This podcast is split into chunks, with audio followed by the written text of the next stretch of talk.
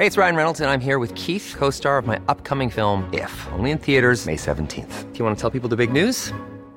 All right, I'll do it. Sign up now and you'll get unlimited for $15 a month in six months of Paramount Plus Essential Plan on us. Mintmobile.com slash switch.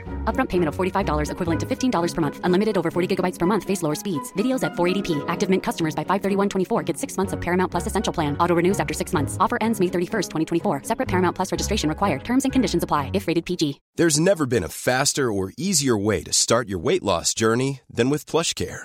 PlushCare accepts most insurance plans and gives you online access to board-certified physicians who can prescribe FDA-approved weight loss medications like Wigovi and Zepbound for those who qualify. Take charge of your health and speak with a board-certified physician about a weight loss plan that's right for you. Get started today at plushcare.com slash weight loss. That's plushcare.com slash weight loss. plushcare.com slash weight loss. Burrow is a furniture company known for timeless design and thoughtful construction and free shipping, and that extends to their outdoor collection. Their outdoor furniture is built to withstand the elements, featuring rust-proof stainless steel hardware, weather-ready teak, and quick-dry foam cushions. For Memorial Day, get 15% off your Burrow purchase at burrow.com slash ACAST and up to 25% off outdoor. That's up to 25% off outdoor furniture at burrow.com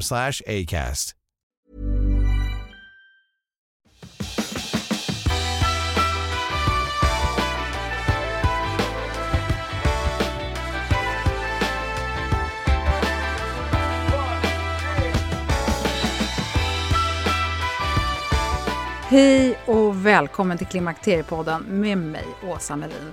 Det är sommaren 2023 och sex år sedan jag gjorde min första intervju för Klimakteriepodden som publicerades den 23 augusti 2017. Under tiden så har Klimakteriepodden vuxit och det är idag långt över 3 miljoner nedladdningar. Många lyssnare har kommit och gått under de här åren och jag vet att många har varit med hela vägen. Och samtidigt så har det ju hänt otroligt mycket mycket. Vi pratar mer om klimakteriet idag, men ändå har det hänt väldigt lite. Om inte annat så är det fortfarande så att många kvinnor blir oerhört förvånade över att de kommer i klimakteriet och de är helt oförberedda eller oförstående. Så vi behöver fortsätta prata om klimakteriet och det tänker jag göra.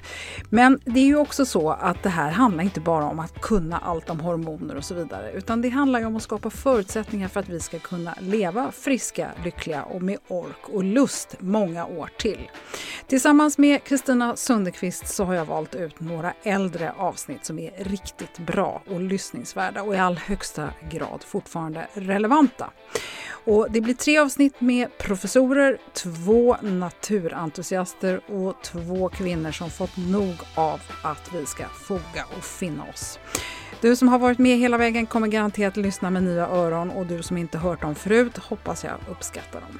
Avsnitten har fått nya rubriker och de ursprungliga försnacken och eftersnacken är borta så vi hoppar rakt in. På Klimakteriepoddens Instagram och Facebook så finns det inlägg som anger vilka de ursprungliga avsnittsnumren var och då kan du söka efter länkar och extra information på Klimakteriepoddens hemsida som heter klimakteriepodden.se.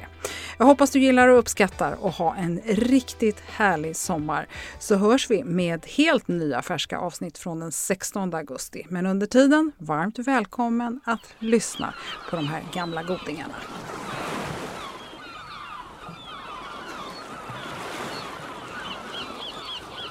Anna-Lena Eriksson, välkommen till Klimakteriepodden. Tack så mycket.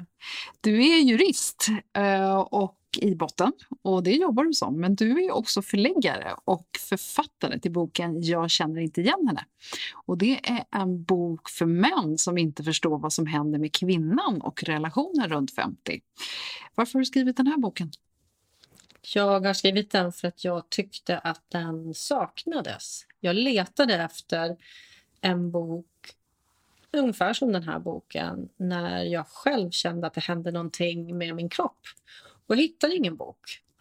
Sen så började jag läsa och leta och det fanns väldigt lite skrivet om eh, klimakteriet och eh, då tänkte jag efter ett tag att jag får väl börja skriva för att eh, det saknas. Det fanns också en, en viss... Jag tyckte att det, det, var lite en skymf mot oss kvinnor att det inte det fanns så mycket skrivet om det här. Så jag kände väl efter ett tag när jag hade letat information att det här måste vi nog ändra på. Här måste jag nog gå in och eh, göra en insats helt enkelt för oss kvinnor. Mm. Ja, vad bra. Ja. Eh, när jag hittade dig från början så var det under klimakterieresan på Instagram. Och jag tror faktiskt inte jag hade hittat dig eh, på bokens titel, för den heter ju då eh, Jag känner inte igen henne och jag hade nog inte reagerat på det. Du har ju i och för sig en undertitel som står reflektioner om klimakteriet, men det gäller ju att man verkligen ser boken då. Eh, och sen så tänker jag också på det här med liksom eh, du har också valt att vända den till män, men jag är nyfiken på först hur, hur valde du titeln? Ja, jag har tänkt på det lite grann eh, nu eh, på slutet här när jag har fått boken i handen och sådär. Och jag kan ärligt säga att jag vet inte riktigt hur jag valde den. Den bara kom till mig rätt sådär av sig själv tror jag när jag höll på. För på något sätt så växte det fram en bild hos mig och det är den här bilden av en man som står där lite förvirrat och kliar sig i huvudet och inte känner igen sin kvinna längre. Och hur ska han kunna göra det när kvinnan själv står där och knappt känner igen sig? Och jag kände någon sorts empati för den här mannen som kanske liksom lite tog, inte tog det personligt. Men kvinnan då? Jag trodde ju då att den här informationen har alla kvinnor och de flesta kvinnor kan det här. Det är bara jag som inte vet. Det är bara jag som inte har hittat den här boken. Så jag jag hade den utgångspunkten från början. Okej, okay, så därför är det männen. Du förklarar för männen, för alla kvinnor kan redan. Ja, så trodde jag att det var från början. Ja. Sen insåg jag att det inte var det. Men då hade jag på något sätt hittat det här spåret och var lite grann på det. Och då kände jag sådär att ja, med lite upplysning här så, så kanske vi kan skapa lite förändring. För någonstans så så finns det ett behov av förändring och eh, lite upplysning är alltid bra att börja med tycker jag. Mm. Och, och då när du, liksom nu när du vet eh, vad, att du har den här titeln och du vet att en del kanske inte förstår vad den handlar om. Känns det fortfarande som en bra titel? Eller hade du, om du skulle trycka om den, hade du ändrat det? Eller hade du dragit upp det här med klimakteriet mer? Eller hur? Nej, jag tror nog inte att jag hade det. Nej. Det känns det känns okej okay. jag känner mig ganska glad över den. Ja, den är väldigt vacker. Eh, men jag måste också fråga, varför har du valt det här med att den är för män? Är det bara för att du tycker att de behöver förstå sin kvinna som står liksom bredvid? Eller hur? Alltså, är det lite ett sätt att ge den oupplysta kvinnan en ursäkt? Eller hur? Så kanske jag tänker lite grann nu. Att eh, om jag tänker på vem som kommer förhoppningsvis att köpa boken. Så ja, förmodligen så kommer nog en del kvinnor att göra det och läsa den och sen ge den till sin man. Eller ge den till sin man och lite smygläsa den kanske. Jag vet inte riktigt. Men jag tror att många kvinnor kommer att uppskatta den och, och eh, för det förstår jag nu så här efteråt att kvinnor vet inte alls så mycket som jag trodde från början. Men, men jag tror att den är bra för eh, om man, man ser på hur vi kvinnor har det så behöver vi på något sätt få männen att förstå vad vi vill att de ska förstå. Mm. Och här är ju lite grann, läs det här så kan vi prata sen. Mm. För så här behöver så här behöver vi bli förstådda, så här behöver vi mötas för mm. att det ska bli bra för oss. Ja, för, för mig så känns det helt självklart att det är en bok som alla kvinnor borde läsa. För den är väldigt informativ och jag skulle vilja påstå att det är som en handbok. Eh, och så innehåller den lite filosofiska saker som gör att det blir liksom lätt och, och flyt i den. Och sen så är det ju lite grann som en uppslagsbok också. Eh, så att jag tycker ju, om jag ska vara ärlig, att kvinnor i första hand och sen kanske män i, i andra, det är väl toppen. Liksom. Och sen så unga kvinnor kan man ju tänka sig också. Mm. Eh, men hur har reaktionen på boken varit hittills? Det har varit jätteskojigt. Först och främst alla som, som man möter, som jag möter när jag säger att jag skriver om klimakteriet. Där, där kvinnor kan säga såna här saker som åh vad modig du är. Mm. För jag förstår inte riktigt modet i det här. Jag tycker det är så självklart och så naturligt och så roligt. Och, men det är ändå så roligt att mötas av någon som säger vad modig du är. Det är mm. jätteroligt. Och, och sen andra som säger, oh, men äntligen någon som tar tag i det här och som gör någonting och det behövs. Och, Och jag förstod inte själv som sagt var från början att behovet var så himla stort. Det tog ett tag av sökande och letande och så insåg jag att oj, jaha, men så här är det faktiskt. Det finns, en, eh, det finns ett behov av en bok av, av den här typen, vilket mm. är fantastiskt roligt. Mm. Jätteskoj. Mm. Och, och, tror du att den kommer liksom, för den är ju inte daterad så jag känner så här att den skulle kunna leva väldigt länge. Eller hur känner du själv när du gör nästa upplaga? Är det någonting som behöver uppdateras redan eller hur känns det? Precis så var det. Jag har medvetet gått in och gjort justeringar ju längre in i processen jag själv har kommit. För jag har insett att den här boken kommer förmodligen att kunna finnas kvar för det kommer hela tiden nya kvinnor in i klimakteriet som förhoppningsvis kommer att köpa den här till sin man och sig själva då. Eh, och, och det behöver inte stå att så här är det 2018 för det kommer kanske att vara ungefär likadant om 10 år, om 20 år. För att det mm. står det, det som står där är inte som du säger särskilt eh, uppdaterat precis på 2018 utan det kommer nog gälla ett tag. Mm. Berätta lite grann, du fyller snart 50 själv för att du, och du började med att säga att du själv var lite chockad över hur lite du kunde om klimakteriet. Kan du inte berätta om, om, om behovet av den här boken ur egen synvinkel? Mm. Jag hade ingen aning om att det fanns en fas i klimakteriet som kallas förklimakteriet. Jag var helt omedveten om den fasen. Jag visste inte vad det var för någonting. Nu vet jag att det är en, en eh, tid av en eh, omställning för en kvinna som kan vara väldigt, väldigt tuff. Den behöver inte vara det, men för väldigt många kvinnor är den det. Och jag tror att den kanske är så här tuff för att man inte har någon aning. Man blir överraskad av det som händer i kroppen. Och det som händer är en, en psykologisk förflyttning, tycker jag, i, i, en kvinnas själ egentligen. Man känner liksom att man är klar med en massa saker och man letar efter nya saker. Man kanske inte känner igen sig själv. och man, man, känner sig kanske väldigt upp och ner i humöret och, och, vissa kvinnor säger att de känner sig på gränsen till tokiga. Och Förr i tiden så tog man kvinnor till psyket i den här fasen. Jag har hört om kvinnor som har fått elchocker i den här fasen. Jag, jag förstår att eh, det här är en period som, som man skulle verkligen behöva lyfta upp och förklara för kvinnor och för män och för samhället att det är en hormonomställning som påbörjas i en kvinnas kropp och den skapar en obalans. Mm. Och den måste man på något sätt ta hand om. Men här har vi ju ett enormt problem, det vet ju jag med podden också, att jag skulle ju egentligen vilja att kvinnor lyssnade på podden som var 35-40 så att de var beredda på det här. Och det är ju samma sak med din bok. Egentligen borde alla läsa den här redan i skolåldern och sen så har den liksom allt eftersom. Det finns ju ett problem med det här. Vi har ju liksom, eh, vi har ju ett problem med att åldras och inte vilja höra om det här som kommer sen. Ja, men helt sant. Och jag har haft precis samma diskussion och eh, försökt eh, komma till rätta med hur jag ska göra. För också någonstans ungefär mitt inne i processen så kände jag exakt det du beskriver. Jag skulle helst av allt vilja nå kvinnor i 40-årsåldern med boken. Mm. Och deras män naturligtvis. Men, men först och främst kvinnorna, men sen också deras män. För det är där någonstans som man behöver ha koll på de här bitarna. Det här är vad jag är på väg in i. Det här är vad som kommer att hända med mig nu. Mm. Och när man vet, då blir det oftast enklare. Mm. När man har kunskap så, så blir det oftast mycket lättare. Men hur, hur gick det till för dig då? Du, du började, alltså innan det gick upp för dig att det var klimakteriet som du var i, vad är det du hade upplevt då? Jag hamnade i total blodbrist.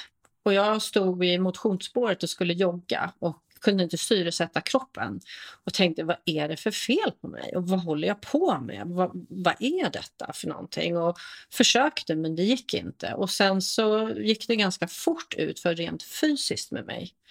Alltså jag var rätt nere på botten ett tag faktiskt. För att eh, jag förstod inte att jag var i klimakteriet och att jag var i förklimakteriet och att det var det här som många beskriver med att man kan få väldigt, väldigt rikliga blödningar innan blödningarna upphör. Där var jag. Och när man är där så behöver man ta hand om sig. Det gjorde inte jag. Jag körde på i samma tempo och nästan ökade när det började komma. Och sen så skilde jag mig också i samma veva. Och där någonstans så, så var jag verkligen i botten. Och, och då började jag fundera och läsa vad är det som händer med kroppen. Det pågick också en, en omställning inombords. Jag ville någonting annat än där jag var. Mm. Det låter ju som att det var ganska mycket på en gång för, och det har vi ju hört i flera andra avsnitt att, att ta tag i en skilsmässa i det här läget är, det är tufft alltid och göra det dessutom under de här klimakterieåren gör att det blir extra tufft. Tror du att klimakteriet hade med skilsmässan att göra?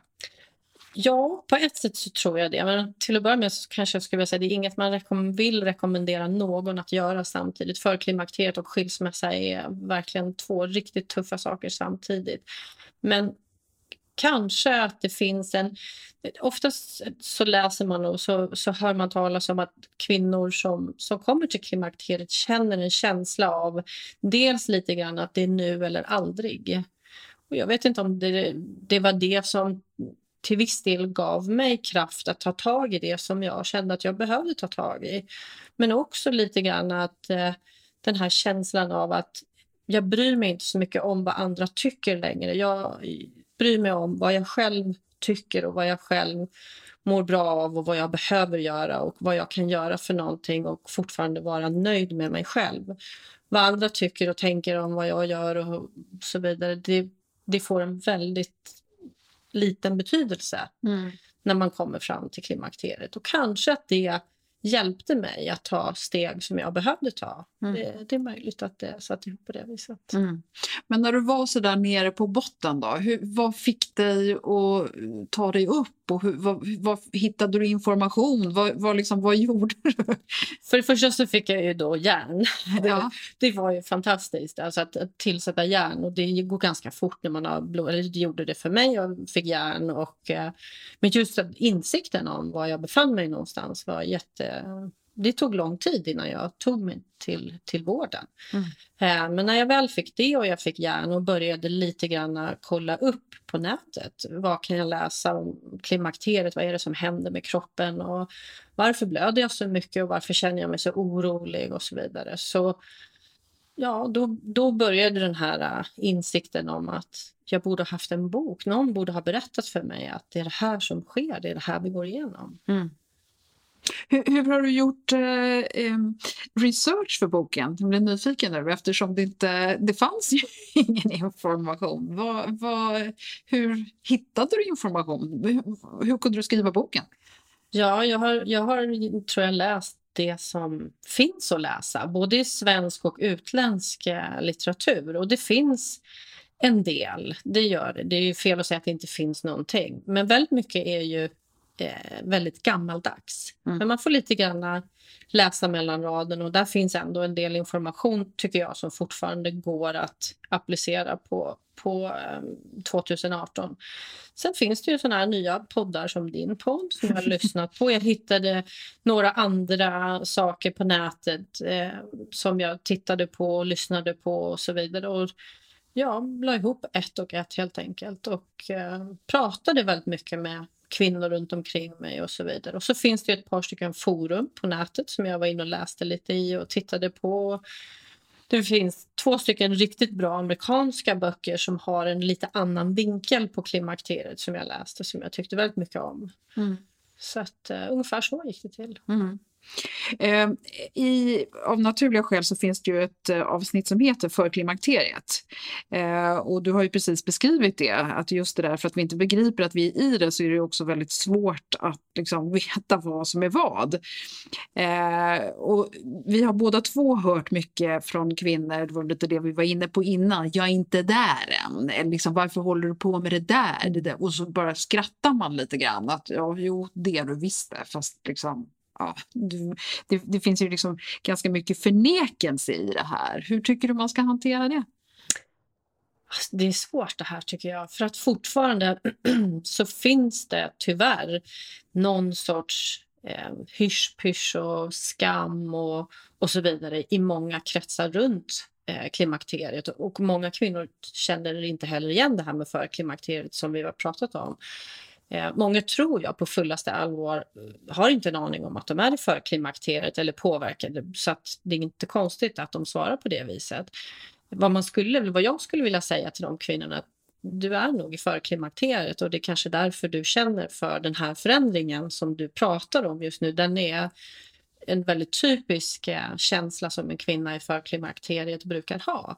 Man letar efter kreativitet, man letar efter ett nytt jobb, man vill gå tillbaka till gamla studier.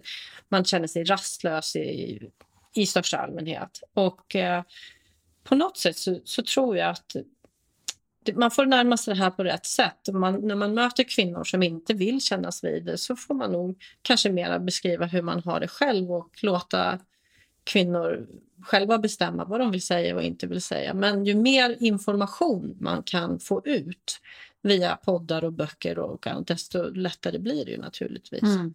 Och det är ju så märkligt att det fortfarande är på det här viset. Mm. Det ligger någon sorts filt över alltihopa tycker jag fortfarande.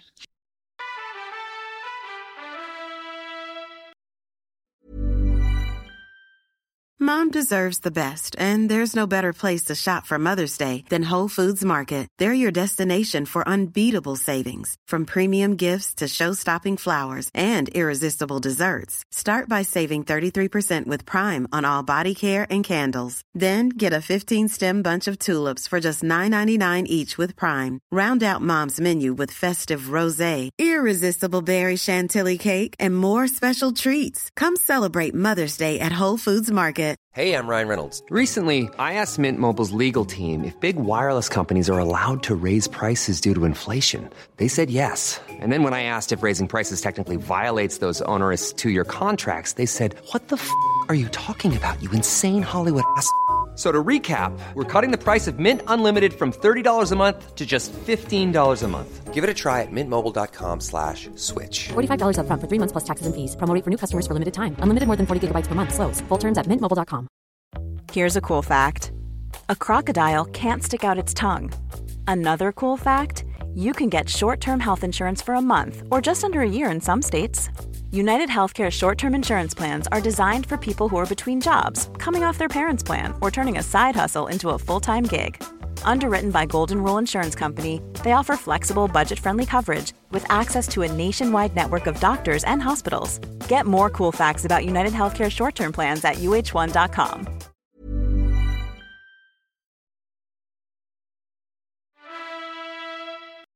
Men är det inte det här skämmiga då? Är det inte liksom att man ska vara ung? Många har ju en enorm sorg med att tappa sin fertilitet och liksom börja bli rynkig och man börjar kanske ha svårare att hålla vikten och alla de här sakerna som är väldigt tydliga ålderstecken. Jag, jag tror att det är en, en stor del av det. Mm. det. Jag tror att du har helt rätt i det. Vi, vi lever ju i ett samhälle där vi ska vara för evigt unga och det precis gäller ju att kämpa på med eh, allt så att vi ser ut som, som uh, unga fräscha tonåringar mm. fast vi är 50. Mm. Vilket är jättekonstigt. Mm. Egentligen. Men mm. så ser det faktiskt ut och det finns ju en hel industri som vi vet som lever på att vi faktiskt går runt och försöker se ut som att vi är unga och fräscha på det viset. Mm.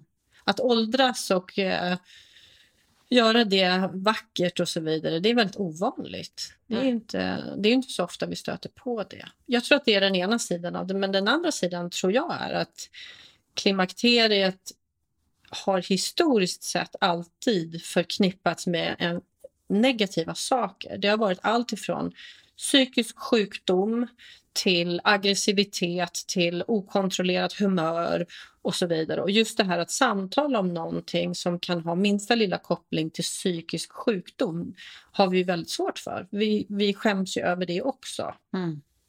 Nu är vi inne på det. Berätta om det här. Du har ju ett avsnitt som heter just historia. Kan du inte bara ge ett smakprov på vad du skriver där? Jo, det kan jag göra. Då skriver jag ungefär så här att Historiskt sett så har få människor lyckats förstå och beskriva, än mindre förklara, vad klimakteriet faktiskt är.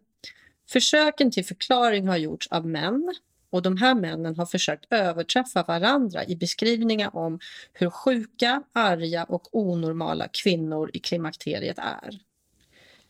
Så ser det faktiskt ut om man tittar på det som finns skrivet om klimakteriet. Och på 1800-talet så hade man en uppfattning om att klimakteriet i sig gjorde kvinnan sjuk. Och det var då man ägnade sig åt såna här hemskheter som att operera bort livmodern för att den inte skulle angripa kvinnan. Mm.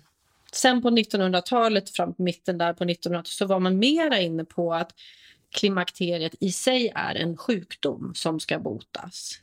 Mm. Men man har alltid, männen som har ägnat sig åt att beskriva klimakteriet har alltid på något sätt, tycker jag, hållit fast vid att klimakteriet är en, ett, ett tillstånd som ska botas och det är ett tillstånd av ohälsa rent psykiskt först och främst. Och det här sitter ju kvar lite grann, tror jag, i runt oss när vi försöker prata om det och så vidare. Det är inte den här helt naturliga övergången i livet som puberteten är. Men det är puberteten baklänges, men vi kommer inte dit riktigt. Vi är på väg dit. Men, mm. men jag tänker det är inte så konstigt om man försökte dölja klimakteriet för män i sin närhet om man nu liksom riskerade att brännas på bål nästan. Eller hur? Jag menar, det kanske också ligger kvar i, i den här liksom, konstiga inställningen.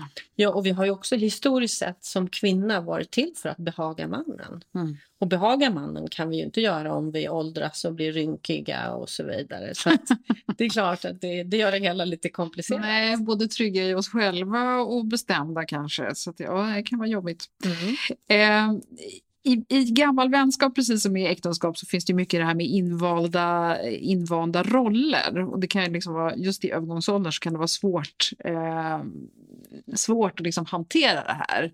Och sen så blir det lite så att man börjar söka sig utanför det invanda. Man kanske träffar nya vänner, man börjar göra nya saker och så vidare. Kan du inte bara berätta lite om det? Alltså, här har vi juristen Anna-Lena Eriksson som plötsligt är förläggare och författare och står på barrikaderna för att sprida information om klimakteriet. Ja. Hur hamnade du i det? Jag tänkte så det kan bli. Det är väldigt, det är väldigt, väldigt roligt att få vara med om en sån resa ah. själv. Och det är, tycker jag, den positiva sidan av klimakteriet. Det kommer en knuff inifrån som är där, jag tror att den är där hos de flesta. Det gäller liksom att lyssna på kroppen, det gäller att lyssna på de här signalerna, ta tag i det här positiva som kommer och känna efter vad kroppen vill och vad man verkligen tycker är kul och brinner för. Och på något sätt, som barnen säger, var lite YOLO och kör lite grann. Jag hade väl aldrig gjort det för 20 år sedan. Men nu är det som att, ja men vad spelar det för roll? Jag kan ju göra någonting bra här. Ja men det är klart jag ska göra det. Mm. Och dessutom så är det roligt. Och det är en tuff period det här med klimakteriet. Och jag tycker inställningen till det bör ju vara att vi ska genom klimakteriet. Det är, det är ett faktum. Och då behöver vi titta på hur ska vi ta oss igenom klimakteriet på bästa sätt. Och om man tar tag i de här positiva grejerna som kommer, lusten att göra något, lusten att stå på barrikaden och prata om klimakteriet eh, till alla kvinnor, då, då föds ny energi. Och lust och vilja, det, det gör ju att det är kul att vakna upp på morgonen. Du kallar dig också feminist. Ja. Varför det? Ja, eh, det var faktiskt så här efter ett samtal som jag hade med mina kloka döttrar så insåg jag att feminist kan man vara utan att hata män. Jag hade väldigt svårt med ordet feminism och att vara feminist tidigare. För för mig var feminist en kvinna på vänsterkanten som hatade män. Sen har jag lärt mig och förstått att så är det inte. Och numera så ser man ju att feminism är någonting helt annat än vad det var för 20-30 år sedan. Idag är feminism, tycker jag, någon form av systerskap, att inkludera kvinnor, att stötta varandra som kvinnor och så vidare. Och hur skulle man kunna vara något annat, tänker jag, som kvinna? Mm. Nej, men jättebra. Jag, jag, gillar det, för jag håller med dig. Just den här gamla 70-talsstereotypen, den kanske man inte riktigt vill förknippa sig Nej. med. Men, men den här styrkan och det här systerskapet, det är ju fantastiskt fint. Ja, och där tycker jag att det finns så oerhört mycket för oss kvinnor att göra i näringslivet om man tittar på ägande, styrelser, ledning, ledningsgrupper och så vidare. Där behöver vi en, en feminism där vi kvinnor verkligen stöttar och lyfter varandra och pushar varandra framåt och så vidare. Det är jätteviktiga saker. Mm. Mm. Eh, man skulle kunna tänka sig att du eventuellt har fått kritik för att du säger att boken vänder sig till män. Eh, många kvinnor har ju eh, partners av samma kön. Och jag tänker många män har också partners av samma kön. Berätta bara, har du hört någonting Ja, sånt? det ja. har jag. Eh, Min redaktör Cecilia kom med stora röda pennan och sa så här att du skriver män, men du måste byta ut det, Anna-Lena. Här ska stå hen. Jaha, sa jag, ska det? Och så började jag fundera på det fram och tillbaks. Men jag kom fram till att kvinnor som lever med kvinnor, där är det två kvinnor som, som har båda var sitt klimakterium. Jag trodde inte att de hade behov av den här typen av information utan de har väl den och de kan ju prata med varandra om, sitt, om sina respektive upplevelser, tänkte jag. Mm. Och männen tänkte jag, ja, de har ju liksom inte det här som en parameter i sin relation. Män som lever med män har ju överhuvudtaget inte den här parametern. Så att då blev det naturligt så här att nej, den här är faktiskt för de relationer som består av en kvinna och en man. Så därför valde jag att gå helt emot min redaktör och säga att det ska faktiskt stå män här. Mm. Du, eh, jag tänker så här att eh, du har ju beskrivit lite grann det här med sökande och rastlösheten och, och, och sådär. Nu har du ju varit i klimakteriet ett tag, du har skrivit boken, du har tagit tag i den här. Hur, hur mår du i ditt klimakterium idag? Tack. Ja. Jag tror att jag mår ganska bra i mitt klimakterium idag. Jag, jag har varit igenom en, en eh, inre resa i förklimakteriet som har varit jobbig, både psykiskt men också fysiskt med den här blodbristen och så vidare. Och någonstans så tror jag också att jag nu vet så pass mycket om klimakteriet så att jag kan ta hand om mig på på rätt sätt, om man nu kan säga att det finns ett rätt sätt. Men det som jag känner för mig är ett rätt sätt och jag är ganska medveten om vad som ska hända och hur det ska hända och vad jag kan göra och vad jag kan känna och vad jag inte ska kanske låta hända utan ta tag i och så vidare. Och det tror jag gör att det här är lite lättare. Så vad är ditt bästa tips till eh, lyssnarna här nu och dina medsystrar? Förutom att få sina partners att läsa, läsa boken och läsa boken själva kanske man ska tillägga också. Att, att verkligen ta sig själva på största allvar vad det gäller hälsa. Mm. Att inte sätta det på hold i en endaste situation, det är för sent. Det finns ingen tid för det längre. Det gäller verkligen att fokusera på att ta hand om sig på rätt sätt. Mm. Och det gäller allt ifrån eh, träning till kost, till alkohol, till relationer, till eh, sammanhang som man befinner sig i och så vidare. Det är verkligen där jag tror att man kan underlätta sitt klimakterium. Mm. Jag tror till exempel inte på att man, man ska eh, vänta med att komma igång och träna och man ska ägna sig åt träning så som man har gjort innan och så vidare. Jag tror på att, att man, man ska se till att eh, skaffa sig den hjälpen man behöver för att bygga upp muskler, bygga upp benmassa och sådana saker som man vet att, att det går ner. Mm. Och eh, äta, det måste man på något sätt bara lära sig att göra på ett nytt sätt. Man kan inte äta samma mängd mat som man gjorde för 10 eller 20 år sedan. Kroppen förbränner inte det helt enkelt. Och också lyssna på kroppen, att, att verkligen våga lyssna på vad kroppen säger och vad, Mm. vad den vill. Och, Mm. och, och, och stå för de förändringarna, göra de förändringarna, hitta Ja, för jag, tror att det det, som krävs. för det, jag tror att det är en jätteviktig grej och jag, du var inne på det förut också att du liksom inte började lyssna på kroppen utan du bara körde på. Exakt. Den busen svarar inte så jag Nej. kör bara hårdare. Ja. Och, så, och där tror jag att många kvinnor faktiskt eh, skulle må otroligt bra av att liksom bara dra ner på tempot. Ja, man måste dra ner på tempot när man är i klimakteriet. Men det innebär inte att man behöver bli på något sätt stillasittande. Men man måste göra andra saker. Mm. Och man måste göra saker som man tycker om. Man måste på något sätt... Det finns ingen reserv att, att um, smita undan och klara sig på det viset som man har gjort tidigare. Utan man måste fylla på med rätt typ av bränsle, tror jag, i kroppen hela tiden. Och Mm. Jag tror sådana här saker som att bygga upp sina muskler. Det, är jätte, jätteviktigt för oss kvinnor i klimakteriet. Mm. Men någon sa till mig så här, börja gå till gymmet och lyfta vikter Anna-Lena. Nej, så det, det gör ju sådana där muskelbyggare och jag är en person som har tränat mycket i mina dagar. Men jag har gjort det och det har hjälpt mig fantastiskt mycket på jättemånga sätt. Och jag känner mig nog starkare idag än vad jag gjorde för tio år sedan. Mm. Och sen har jag också fått tips att jag ska äta proteinpulver. Och det var också så här, proteinpulver, det äter väl sådana där som, ja, men som tävlar i att lyfta vikter och såna här Hulken, typ, de äter väl proteinpulver. men det är inte så. Mm. Vi behöver proteinpulver i den här åldern. Mm. Det är jätteviktigt för oss. Mm. Ja, vad härligt. Många tips. Jag tror att säkert är det en och annan som är sugen på att läsa din bok nu. Hur får man tag på den? Den går att köpa i de flesta bokhandlarna och eh, hittar man den inte där så kan man köpa den på min hemsida. Ja. Och din hemsida heter? aleforlag.se. Ja, perfekt.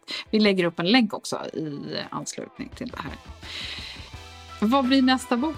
Vad blir nästa projekt? Det känns som att det lutar åt eh, hur man tar hand om sig i klimakteriet. Tips och råd och inspiration framför allt. Mm. Ja, vad bra. Ja, men då ser vi fram emot det. Okay. Tack för att du kom till Klimakteriepodden idag. Tack så mycket för att jag fick komma hit.